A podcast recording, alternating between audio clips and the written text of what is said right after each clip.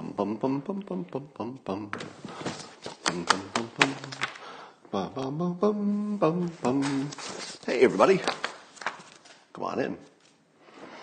It's time for Coffee with Scott Adams, and I hope that although your normal schedule is probably altered a little bit, I hope that you have made time for this most important, important, critical, really, almost emergency simultaneous sip. And it's going to happen now because I think you need it. I think we all need it. There's nothing we need but a little bit of normal behavior um, amid all the craziness. And all you need to enjoy the simultaneous sip is a cup or a mug or a glass, a tankard, chalice or stein, a canteen, jug or flask, a vessel of any kind. Fill it with your favorite liquid. I like coffee. And join me now for the unparalleled pleasure, the dopamine hit of the day, thing that will make everything better, including the coronavirus. We're going to get this thing. Oh yeah, we're going to get it. And when I say get it, I mean beat it, not necessarily get it, although you might get it and then you'll beat it too. Because if you've enjoyed the simultaneous sip, you're stronger than most people. You know it. Sip now.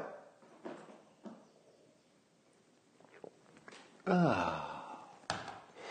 Well, I continue on my system. You know, I talk about systems being better than goals. My goal is to stay alive. My goal is not just to stay alive for myself, but to not be a burden on the healthcare system. And if I can take myself out of that, well, there's one more, one more ventilator for somebody else. So my system is a nice long walk every day, mild exercise, light weights, eat right, really clean. I, I just took sugar completely out of my diet. I'm eating clean, clean, clean. I'm sleeping right. And I'm taking time off from social media. Now, I, because it's important to stay connected, I'm not taking an entire day off anytime. But I find, and you might find this too, that there are periods in the day where I just have to not look at anything for an hour. I just, I just have to exist in my space without the outside world intruding on my thoughts just for an hour, a few times a day. Keep your, keep your stress down. I'm helping, doing it right now. Don't you feel more relaxed listening to me? You know you do.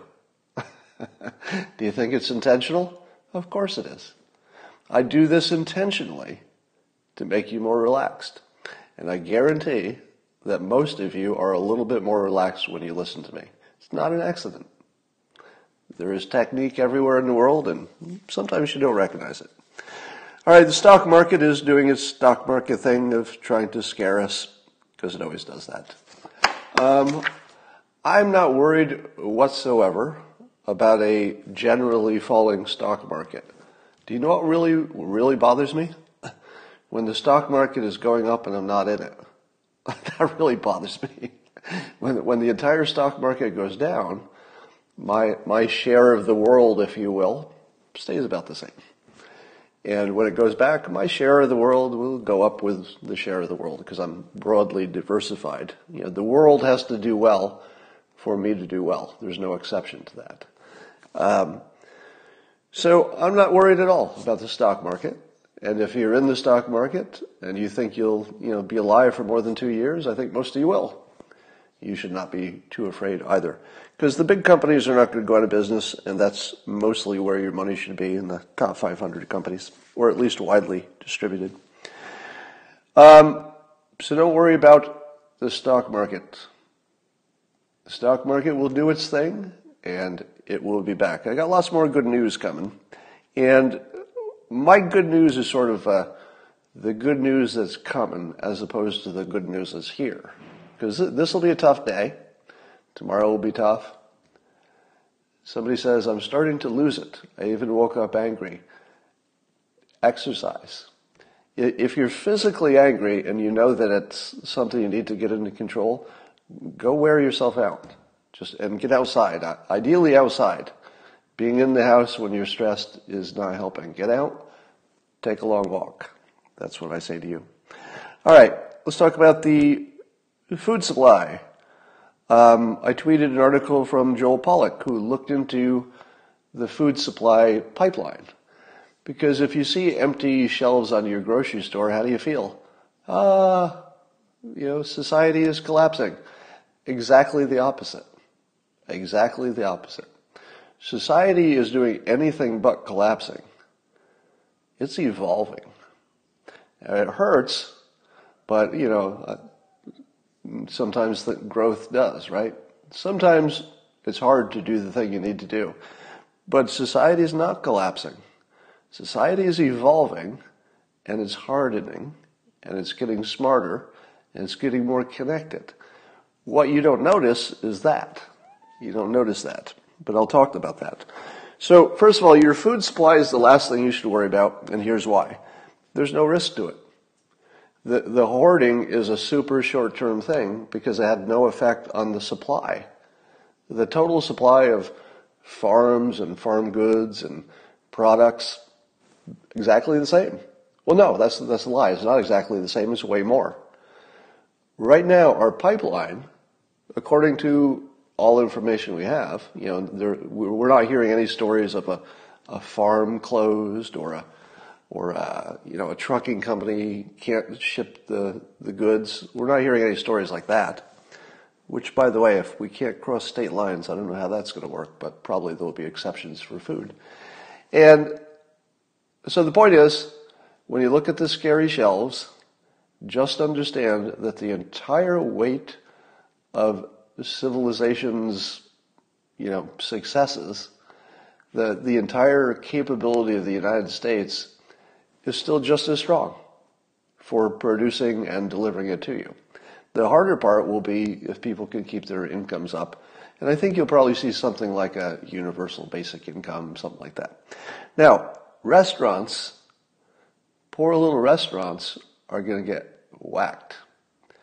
But I think this might be another situation where we're evolving more than collapsing.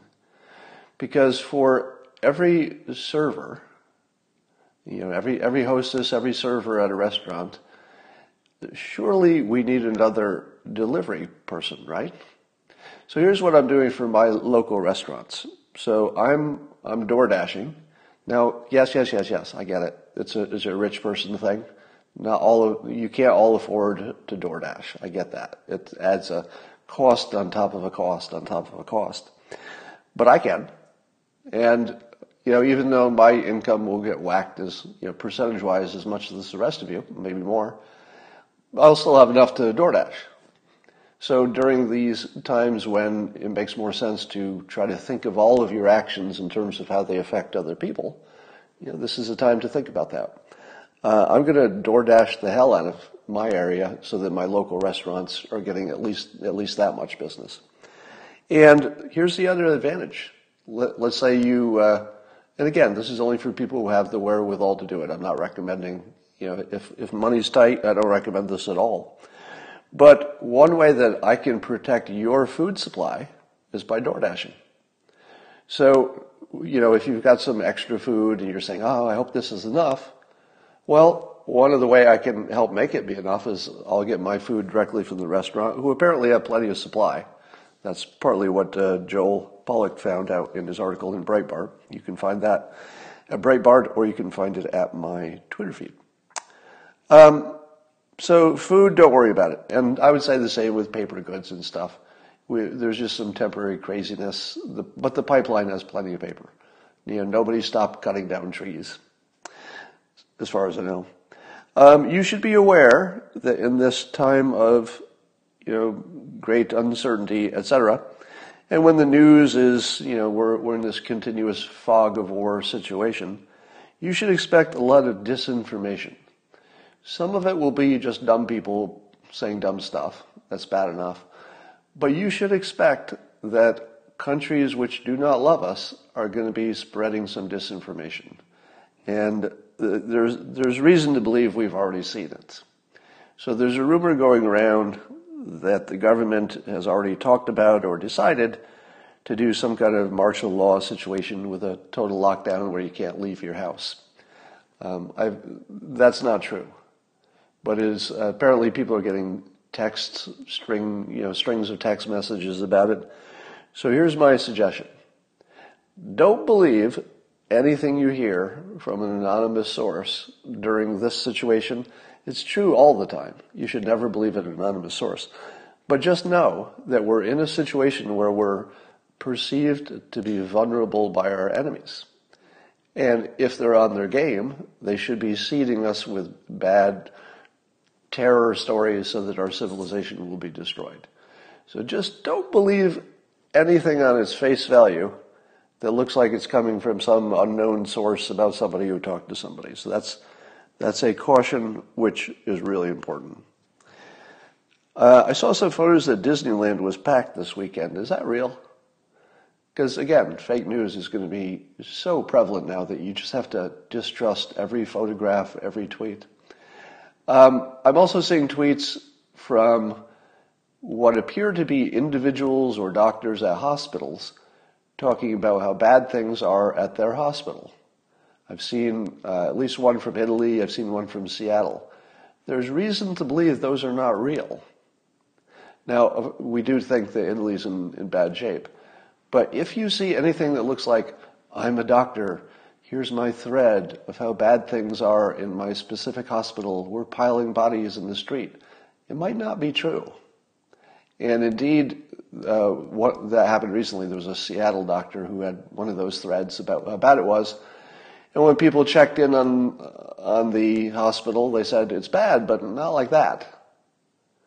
So we know that those can be either misleading or outright false. So watch out for those.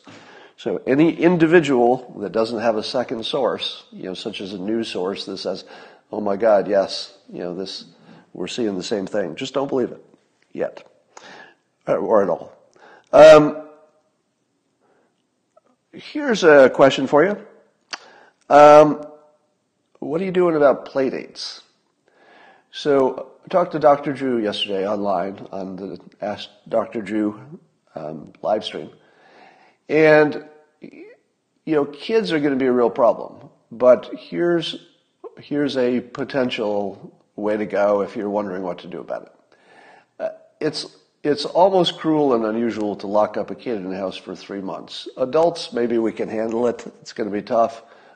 For a kid, it's going to be really tough. And what I suggest is that maybe they find one special friend with a family that you know is doing good germ, you know, good virus protection stuff as well. Talk parent to parent, make sure you've got a similarly strict situation in both households, you know, wash your hands when you come in, that sort of thing. Parents staying home from work, whatever. And then say, all right, you can play with, you know, your friend Timmy as much as you want, but that's it. You know, you, you know, uh, or, you know, maybe a few houses like that, but one at a time.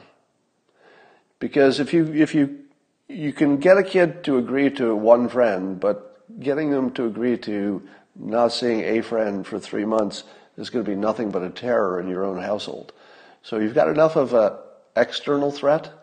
You don't want to turn your own children into an internal threat because you know they're gonna they're gonna they're gonna get on your nerves too, and you don't want your nerves to be broken in this situation. So stay strong. All right. Uh, here's the situation on ventilators. There's still a little bit of lack of clarity here, and here's the situation. And again, Joel Pollak uh, reported on this that U.S. ventilator manufacturers, at least one of them, had got had received a lot of inquiries, but not a lot of orders. And I wasn't sure what was going on with that. Like, why would it make sense that there are not a lot of orders for new ventilators, especially since all the parts apparently are available in the United States?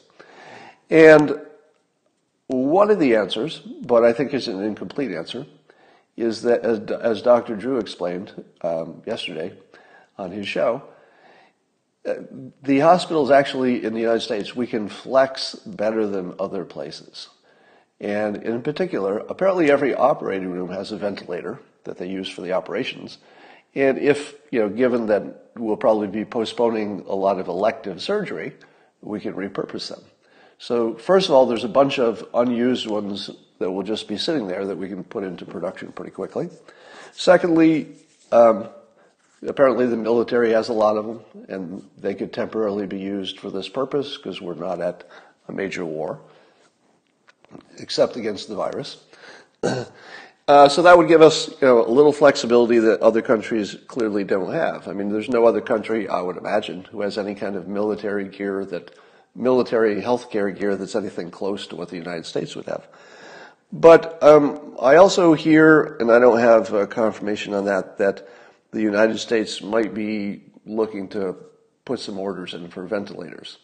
Now, I don't know who does the math on this stuff and says, well, how much is enough and how much is not enough of ventilators. But I think we're in a do everything and do it hard situation. I don't think we're in a situation where we should be saying, you know, we might have enough ventilators, or we probably have enough, or we're almost certain we have enough ventilators. That's not the place we're in. We're in the place if you, if there's any chance we need ventilators, any at all. Get some ventilators.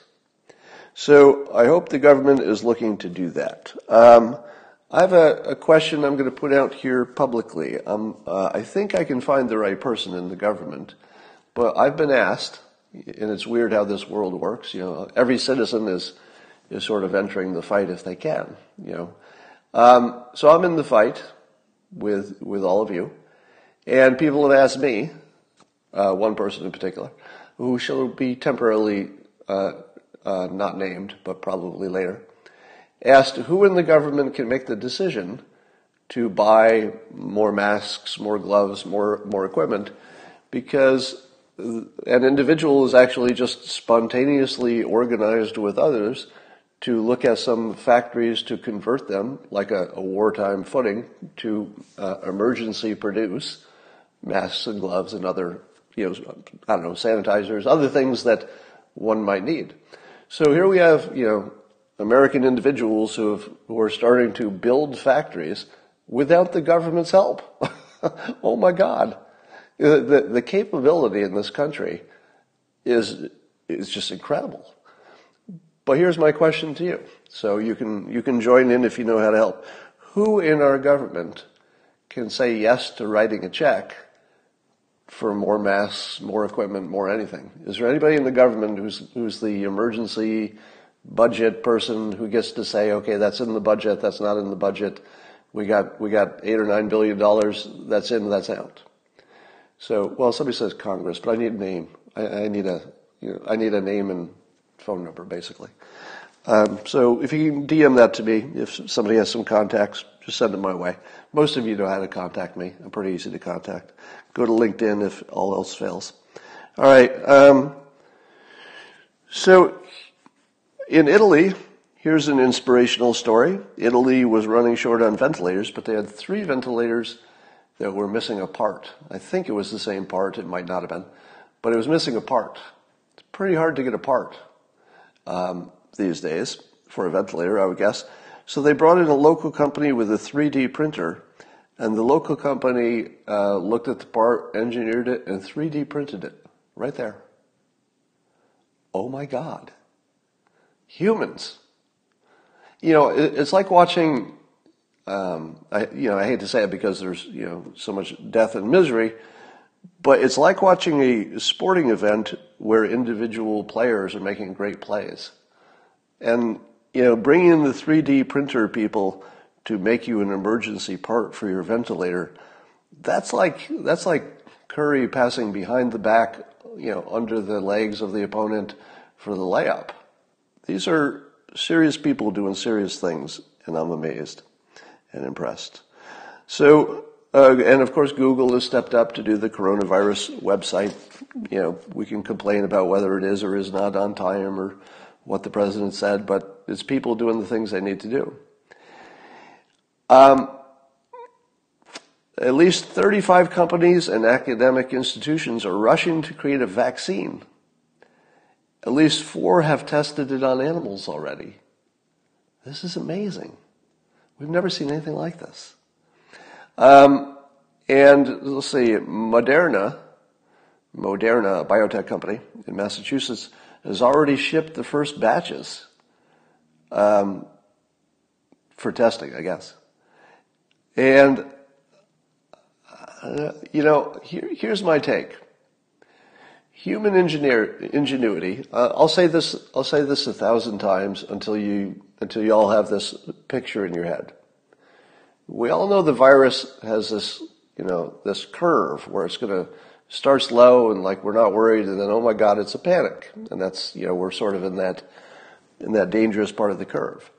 But human ingenuity looks just like that just like that. And our curve will be faster than the virus because of the things we're doing. And i heard somebody smart say we're not we're not self quarantining and shutting everything down because it's a crisis it's a, it is a crisis. It's not because of the virus. It's because we want to avoid the virus. It's sort of the positive way to look at it. The reason we're doing the shutdowns is because we're going to avoid the problem, not because we have the problem. You know, it's a small, small change, but I like it better that way. And you're seeing human ingenuity at, um, at the, maybe I'd call it the elbow you know, our curve is going like this too. We're gathering and gathering information. We're A-B testing. We're testing. We're testing. We're building labs. We're building factories. We're testing. We're building factories. We're trying stuff. We're right in the elbow. We're, we're right, we're right in that little U-shaped part where we've been flat for three months because, you know, we've known about the virus three months, four months, however long. We've known about it but so little information and it's wrong information and you're not sure and China's not telling us stuff. But now the information is coming in. The fog is starting to clear. Human capability is being um, put on this thing like nobody's business. Um, somebody passed around a quote attributed to me, but it's not really my quote. I, I quote somebody else, but I don't know who said it first. So I am mistakenly credited for this quote, but I'm only a fan of it. And, and it goes like this. If you want something, find out the price and then pay it. Now, as basic as that sounds, we so often don't do that that it sounds startling to hear that that's a way to success. This coronavirus is, is uh, presenting people all over the world with this proposition. What do you want? I want to be, I want to get rid of this coronavirus for the world. You, really? Is that what you want? Do you really want it? Yeah. Yeah. Before I was a little ambiguous, a little ambiv- ambivalent, let's say. But right now, 100%. That's what I want. Once you know what you want and you're not wondering anymore, and that's where we're all at at this point, that's a decision. It's one thing to want the virus to go away. We have passed wanting it to go away. We are in deciding to make it go away. And that's different. Because once you decide, you'll do anything. And you see that happening. People will do anything. We're watching our healthcare professionals, um, some of them getting uh, infected. I guess there were two emergency doctors just reported were badly infected and having some, some problems, uh, pretty bad ones. And when you see our medical professionals run toward danger, these people are better than us. You know, they're, they are your standard. You should look at the doctors who are doing this stuff, the nurses too, and they know they're not completely protected. They know their risk and they're doing it anyway. They are, the, they are our best heroes right now by far. So use that as your standard for, for what to, for what, what to do as a citizen because you might be asked to do something that hard. You know, maybe you already are, but not that hard. Um, you will be asked to make that kind of a tough decision. Just remember, we're not, we're not at wanting. Wanting was before. We're at deciding. Get yourself out of wanting and get into deciding because it's easier. It's more effective. Let's decide to kill it, the virus that is um, one way or another. All right. Um, here's an ugly truth that I tweeted, and this this gets to this is uh, related to human ingenuity, but it's also related to deciding versus wanting. What I'm going to describe is possible. in any other world, you would never even consider this. All right? So what I'm going to suggest right now is ugly and you don't want it. But we're past the wanting phase. We're now at decision phase. Imagine if you could, imagine if the government demanded that anyone who sold a ticket to any large event for this weekend had to give the government their data. We want to know the names of anybody who was, let's say, unwise enough to take themselves into a crowded situation.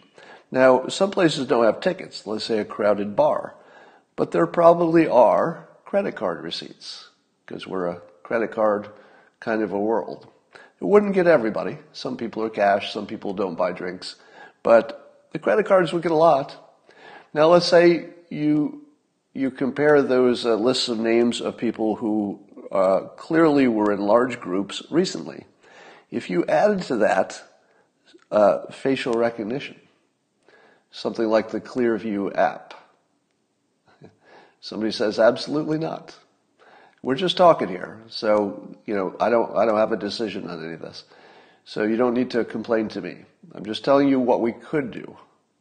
All right, what we could do is, is have an app in every citizen's hand by the end of the week.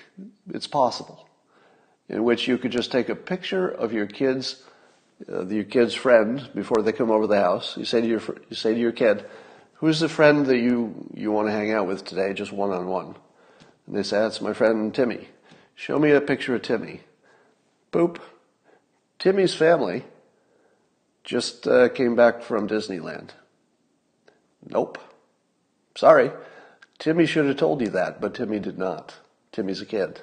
He didn't know to tell you that. So, you know, I don't even have to look at the comments to, to hear you say, no, no, big brother. We're past that. You want privacy. We're past that. We're past wanting. We're into deciding. If we decide to get rid of the virus, we have tools. They're grotesque tools, they're expensive tools, they're tools we may have trouble getting back in the, you know, the toothpaste back in the, in the, the thing. The tube, I guess. It's a tube of toothpaste. But we have tools, so just know that. All right. Um, I saw a poll that said, "Who do you think would be the best pick for vice president?" And it was an Emerson poll, and Harris got the, the most votes, twenty percent. Second most votes was Yang. Oh. so Andrew Yang, of course, very capable person, uh, did exceeded expectations in the race, but dropped out. But he was learning, apparently, with the rest of us, that uh, his penis disqualifies him for public office. And how would you like to be Andrew Yang? You joined a team, Team Democrat, you fought for months and months. You lost sleep. You worked hard. You fought and fought for your team. And then your team said, Thank you very much, Andrew Yang. Thanks for being part of the process. Now we're going to pick a vice president, uh, but we're only going to choose from among people who do not have a penis like you do, Andrew Yang. So the Yang Wang, I call it, hashtag Yang Wang, has disqualified him for, for a potential. But, you know, thank goodness, if he can't be vice president because he has a penis, at least he can, you know, be nominated for the Supreme Court. Okay, he can't be nominated for the Supreme Court because he has a penis and he's not black. Because that's what Joe Biden said. He said it's going to be a woman, it's going to be a black woman. Now, I, I applaud the, you know, the attitude.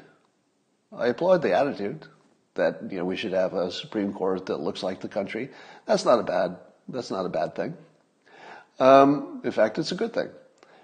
But how does Andrew Yang feel about that? You know, it, the, the thing about being liberal is that it's a great idea until somebody comes for your stuff. Until somebody comes for your stuff, it's easy to be liberal because you're giving away other people's stuff. But Andrew Yang, they just came for your stuff. How does it feel?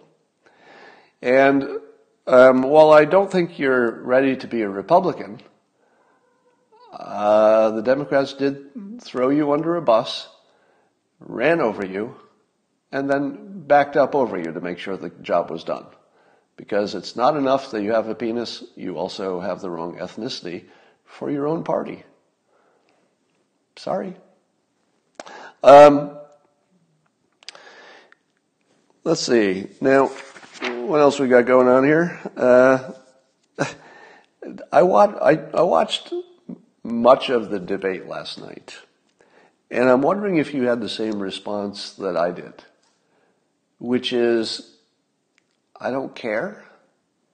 Because the coronavirus is so big in terms of uh, the mental, you know, load that it puts on me, that my normal high level of interest in presidential politics was maybe, I don't know, 25% of normal.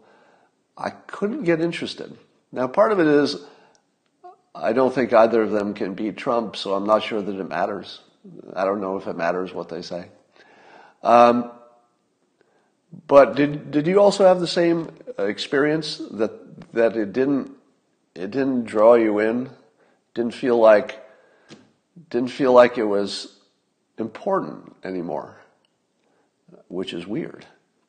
Now I hope that we get back to a point where that feels like it's important. But here, here are some of the comments I saw online, and I plan to keep my uh, my gallows humor through the coronavirus. So I'm just telling you right now sooner or later, you know, somebody's going to try to come at me with the pitchforks and torches because I made a joke and, oh, it's an emergency and you made a joke. But I'm telling you right now, I'm not going to lose my sense of humor during the coronavirus. So if you don't like it, this would be not the place to be. but here are some things that people said about the uh, debate last night. This one made me laugh out loud. That somebody just said dentures were flying. dentures were flying. That's such a that's such a clean and crisp visual that that captures so much of the situation. Yep, dentures were flying. Somebody else said, uh, I think Don Eller. I forgot who said the first one, but Don Eller on uh, Twitter said, "Final score: aneurysms and dementia nine, heart attack eight. Which is funny because the candidates were starting to see them by their medical conditions, right? If you look at Trump, what do you think of? Well, his haircut, yeah, billionaire. Think of his you know personality or whatever. But when you see Bernie and Biden together uh, debating, don't you kind of think about their health, especially during the coronavirus?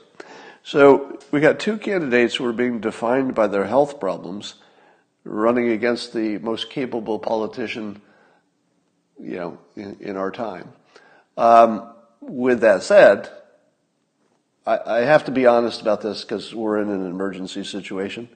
Um, I've, I've criticized the president's messaging on this, you know, being muddled and getting some facts wrong and stuff, so it wasn't building confidence. He has the wrong personality for this situation. He's a he's a just a natural salesperson and politician and all that, but just doesn't fit the problem. And um, I'd been hoping to see him adjust because everybody's adjusting, right? We're, you know, that's what, what we do well as a species. We adjust. We're really good adjusters. And the president appear, apparently has adjusted. Uh, apparently he has he has adjusted. And um, I, I, didn't see it, but I understood the president at, at, yesterday's event where they were just updating the public. I think he just sort of uh, made some introductory comments and then let the experts talk. Exactly what I wanted to see. It's exactly what I wanted to see. So the country needs to know that the government is, you know, hearing it and that it's responding in real time. I think the I think the country spoke as one. You know, of course, there were some hardcore Republicans who were just you know in the president's camp, but those of us who were just trying to be helpful, I think we we spoke as one and said, all right, Mr. President, with all due respect, your messaging on this is, is just not a good fit. You know, maybe maybe you could let let the people who are, you know, the, the experts on this be more of the messaging. And it appears he's done that. Right? It appears he has done that. So, do you feel more confident when your public has a concern, your government hears it, you can see a response in real time, this seems to be the right response. You should feel good about that. And, and I'm going to remind you over and over and over again that the normal way civilization creeps forward is by making mistakes and quickly correcting them. In an emergency, you should see more mistakes because, you know, for all the, the right reasons, you know, timing is compressed, etc. You should see an enormous amount of mistakes in the beginning. But you need to see fast correction. Are we seeing fast correction from our government? Yeah, we are. We're seeing it really well, I would say. So, you know, you can always argue something should have been, faster, and I, I, wrote about that in my book, Loserthink, that you'll just always can say that. There, there's nothing that's good that you can't say should have happened faster. So if you hear the people saying, here's my criticism, something should have happened faster, they're not legitimate players. That's not a legitimate comment. Could be true, could be true, because everything could be done faster. But it's not a legitimate criticism because it's a universal truth that everything could be done sooner. Um, so let's let's rep- let's focus on the future and correcting fast correcting our problems. Um, shout out to Representative uh, Gillum, who went into alcohol rehab. I have a little rule. It goes like this, roughly speaking. If somebody does, you know, bad or embarrassing behavior in public, uh, I'm not above having a good time with it. Uh, and thinking, well, you know, it's their own damn fault. Um, and in the political world, of course, you know, we're more likely to make fun of the side that, that you're not supporting. But when somebody goes into alcohol rehab, and I think this is legitimate, I, I'd be surprised, very surprised if this is some kind of an act in which he's pretending to be an alcoholic or something. But when I see somebody make that move, he did it publicly, and and by the way, I don't believe any of his story about what happened. I don't believe any of that, but I also don't care. Do I care? I mean, that's between him and his, his family. Um, I care about his family, but I don't care about it personally. It doesn't affect me. Um, but he went into alcohol, alcohol rehab, and here's my rule. I always praise people who make that step. No exceptions. Doesn't matter what you did before that. If you can make that step, and and you're willing to you know take the you know take the heat of admitting it in public, especially. Although in this case it probably helps them. Um, I just say congratulations and and thank you. Congratulations and thank you. Good work. Now, that's all I want to say about Andrew Gillum, and now he needs to go work on himself. But I want him to know, at least for one person, that um, at this moment, on that decision, I'm completely supportive, and I appreciate it, and I have full respect for that. Um, how many people have died? How many doctors have died from past flus? Now, as we're trying to figure out how much is the right amount of being worried and how much we should not be worried, one of the questions I have is, is this typical? That in the past, we were having doctors who were dying from treating just regular flu because that had to be happening somewhere, right? Because the regular flu can also take people out. Uh, and some doctors would be older, you know, over 60, et cetera. Is, but I think that these were actually younger doctors. But is this a reporting phenomenon? In other words, um, is it is it true that every year there are, you know we lose a few doctors uh, actually dying to the flu? Does that happen every year and we just don't we don't report it because it seems more like the baseline? And are we over reporting some specific things that are certainly worrisome and you know it doesn't mean we should treat the the uh, the situation any less seriously but I'm just wondering if the when we hear about the doctors who are dying, if if any of this is because has, there's more reporting about it. It's just a question. But the seriousness, of course, should not be uh, underestimated. And the reason that matters, the reason it matters to us, is that I would like to know the odds of dying if I get it. And the only way I would know that is to know how many infected people are not having problems. So if you tell me, Scott, it is very normal for doctors to be dying during the flu season from catching the flu. It's just, you know, it's low percentage. We don't report it. It's just sort of baseline badness. If I knew that, and I knew that what I was seeing about these doctors dying was just more of that, then that would give me a little more comfort that if I get it, I'm not going to die. So it has to do with our national state of mind, which is important because this is, in a, in a way, what we're having is an information and psychology problem. And, you know, you have to treat it that way as well as a health and physical problem. Um, but I'd like to know if more doctors, more young doctors especially, are dying from this flu than from last flus. Because that would, that would give me some information, you know, should I contract it from that point on, what are my odds? That would give me some information. All right, what about um, what about maybe I've already talked about this one. Oh, let's talk about Bernie and Biden. You know, again, uh, you, you just watched it happen in real time. I'm so uninterested in Biden and uh, Bernie Sanders that I just forgot to talk about it. It was like the big news that wasn't the virus last night, the biggest news. And uh, I literally just forgot to talk about it here, but I'll go back to it. what I saw, uh, it, you know, I refer to it as a pillow fight in a nursing home. And the reason I called it that is that there was a lot of activity. You know, they were, they were loudly, passionately talking about stuff, but it felt like two old men just going, ah, and they were punching as hard as they could, but it was sort of like a pillow fight punch. It felt to me that there were no, no real blows landed. Now, if you were a partisan, you would look at it and say, oh, yeah, there was that time that Bernie cornered him on that, on that lie. Eh, nobody cares. Or that was the time Biden, you know, did that good thing and he really, he really showed he's presidential. Mm, yeah, maybe. Nobody cares. Here's my, here's my summary of it. Um, the, my summary is that because Biden didn't lose, he won. Biden looked better than I've seen him. I have to admit, Biden looked healthier than I've seen him. Wasn't there, I, I missed the first part, but somebody said he coughed. Did that happen? Because he didn't cough for the rest of the, uh, the event, but uh, I was waiting to see if there was a video of it.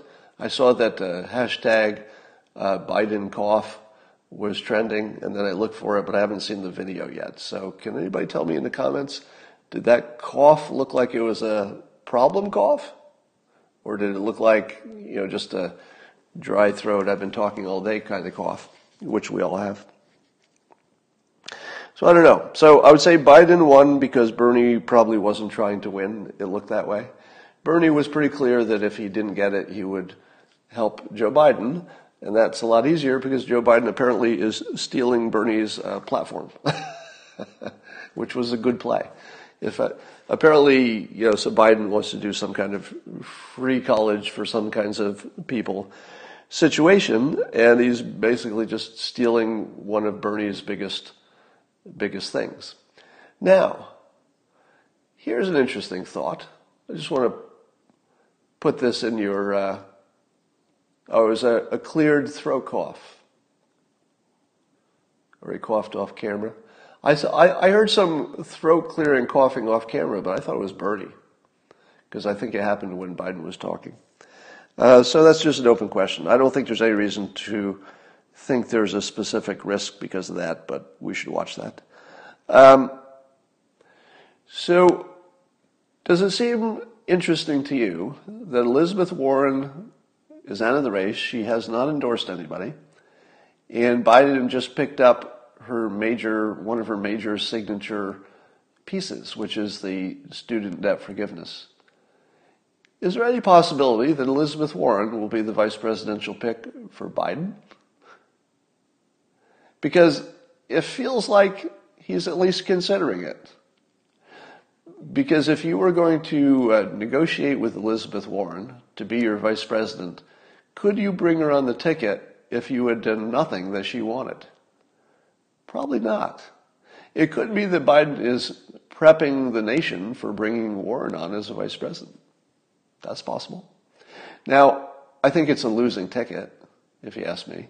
I think that that would cost him too much of the black vote. I think, uh, I think she's, you know, unlikable in a number of ways. She's too old to be a vice president, in my opinion. I don't think we should be picking vice presidents that are going to be in their 70s. That makes no sense at all. And uh, especially in the, you know, in the middle of a um, situation where a virus is killing older people, can you really have a vice president who's going to be in her 70s? Really? Is that how you protect the country? By having a vice president who's 70 years old? I think she's 69 now. And so I don't see it. You know, I don't see it as a good strategy. But the fact that Biden took Warren's, you know, one of Warren's signature things, it could be he was just trying to kneecap the Bernie supporters. I'm sorry, kneecap Bernie, but give something to Bernie's supporters, which would also explain it. Um, but Elizabeth Warren is suspiciously silent lately, so can't rule it out. I'm still going to say uh, Kamala Harris. Kamala Harris has always been my first um, prediction, but I'll, and I'll stay with it. All right. Anything else happen? Um, for those of you who stayed to the end, I'm gonna I'm gonna tell you a story I've never told before. And the reason I've never told it is because it couldn't be told. There's a category of stories that can never be told uh, until the situation is just right. And this is it. And I wouldn't tell this story unless I thought it would help some people. So I'm going to tell this story with the, the advanced knowledge that maybe 80% of you are going to say, um, Scott, are you losing it a little bit? I am not buying any of that. I'm not even sure that's true. Scott, did you just make up that story? So 80% of you are not going to have the experience that I'm trying to give the 20%. Know that in advance. But it won't hurt you. You know, you're, you're not going to be worse off for it. And you will be interested. 20% of you don't operate on a strictly rational, logical basis. That's who I'm going to talk to. 20% of you live in more of a let's say if it were your own words, you'd probably say it was a spiritual world, you know, where, where all things are possible. Maybe there's a new age part of you. I'm going to speak to you. The people who still allow some mystery about how things work. Those of you who think we live in a mechanical cause and effect world and you've, you've got a good grasp of all of that, this won't, this won't be good for you. this is for the other 20%. And it goes like this. The only thing I'll promise you, and, and I'm going to look right in the camera and promise you this, I'm not making up any of this. I could be wrong. I mean, I could have some facts wrong. I could have some false memory. But I promise you, none of this is made up. At least, at least consciously made up. For most of my life, I've seen my future in advance. Right? 80% of you just said, oh God, I don't like where this is going. I don't know why. I don't have a theory on it. It's just an experience. I'll give you an example. In my uh, early, early youth, I saw myself as a famous cartoonist. Now, I became one. What are the odds of becoming a famous cartoonist? Well, the odds of being a successful cartoonist are pretty low. The odds of being a famous one are really low. How many famous cartoonists can you name, right? maybe 20. And, and, and the other 19 of them probably started way before I did. You know, they're, they're already sort of just famous people from the past in many cases. So to become a famous current cartoonist, what are the odds? Now, if that were, if this were the only part of my story, I would say, okay, Scott, Scott, that's easy to explain. It's the thing you wanted. You had the capability. You worked for it. You got it. You know, and, and if you had not succeeded, we wouldn't be listening to you. So there's, there's also a survivor bias thing built into there. But it's not the only part of my story. I also had a, a vision of a house I would live in years in the future. And then I did. I lived in the house that was, for all practical purposes, the exact house I imagined for years. And, and the, like most of my dreams, I don't remember. I, I can't tell you I remember much in terms of any dream I've ever had. I don't think I have. But these visions, I call them, were not dreams. They were a solid, almost like a memory of the future. That's how I experienced them.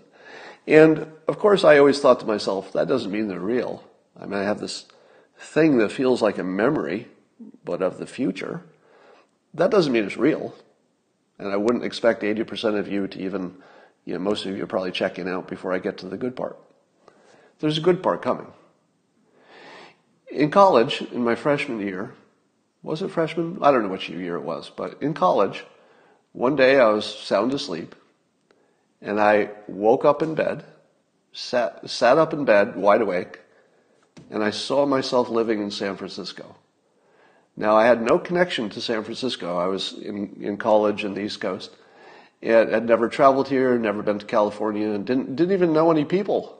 I didn't know a person who lived in San Francisco.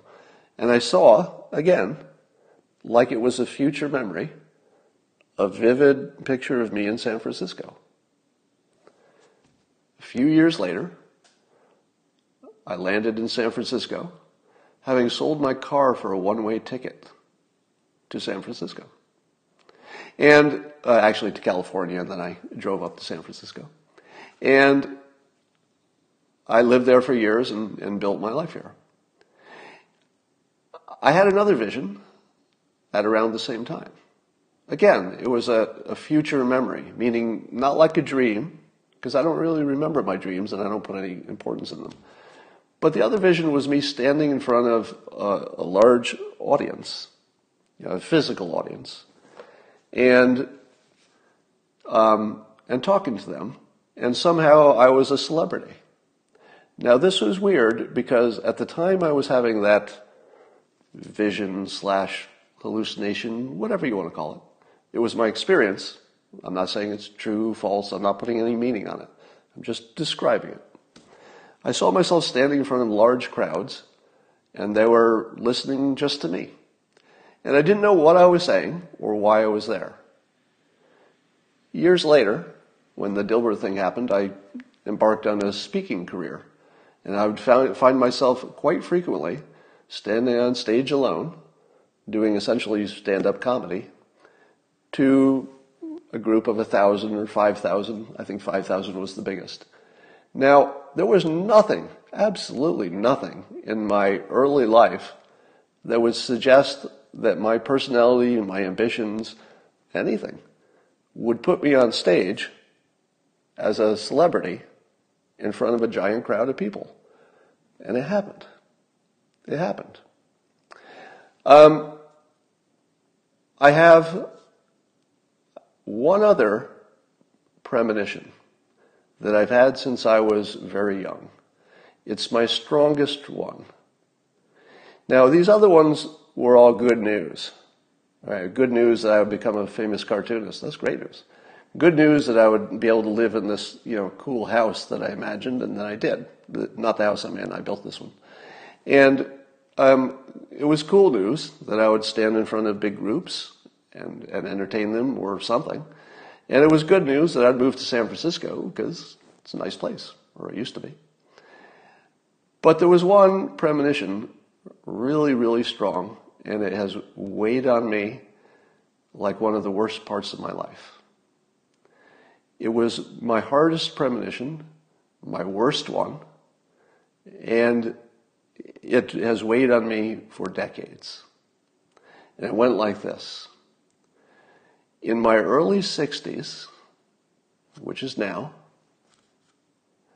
there would be a national disaster that people didn't see coming. I never, in my, in the vision, I never knew the nature of it. And in that world, I would become important in a different way, different than cartooning, different than that. And that um, I would know my role when it happened. And I think it's this. Because as much as this is a health problem, it's a psychological problem. And somehow, by complete accident, meaning I didn't plan it, I have studied my whole life for this, this moment. All of my skills, all of my talent, um, all of my celebrity, you know, uh, let's say capital, is sort of coming together at this moment. Exactly, exactly as I have expected for decades. It's my clearest, cleanest, scariest vision of the future. And it's this. But here's the good news. It works out. Because in this vision, we get through it. And we get through it by sticking together. And we get through it because we can. Because we're Americans, because we're humans. 99 species, 99% of the species on Earth have gone extinct. Not us. Not us. 99% of the species of the planet Earth have already gone extinct. Not us. That fucking virus doesn't know what's coming for it. Human ingenuity is starting to kick in. Hold on. Two weeks. Two weeks. In two weeks, you're going to see news coming from your fellow citizens, the best among us, that is better than anything you've ever seen in your life. It's going to be breathtaking. It's going to be hard. This next year is going to be hard. It's going to be very hard. But for the 20% of you who live in a world where cause and effect isn't everything, maybe we're, maybe, maybe we're not a mechanical world. Maybe there's something mysterious, something spiritual, something extra. Maybe we're a simulation. Maybe God has a plan. Any of those things. But if it helps you, if it helps you even a little bit, these visions of mine have not been wrong yet. I'm not making this up. We are where we were going to be if these visions mean anything. But we're in a good place that looks like a bad place. We're going to beat this, and we're going to beat it hard, and we're going to be fine. And I hope I can be part of that. And I will talk to you maybe tomorrow, um, probably this afternoon. Give you a little, little extra free entertainment because our sports are gone. And that's all for today.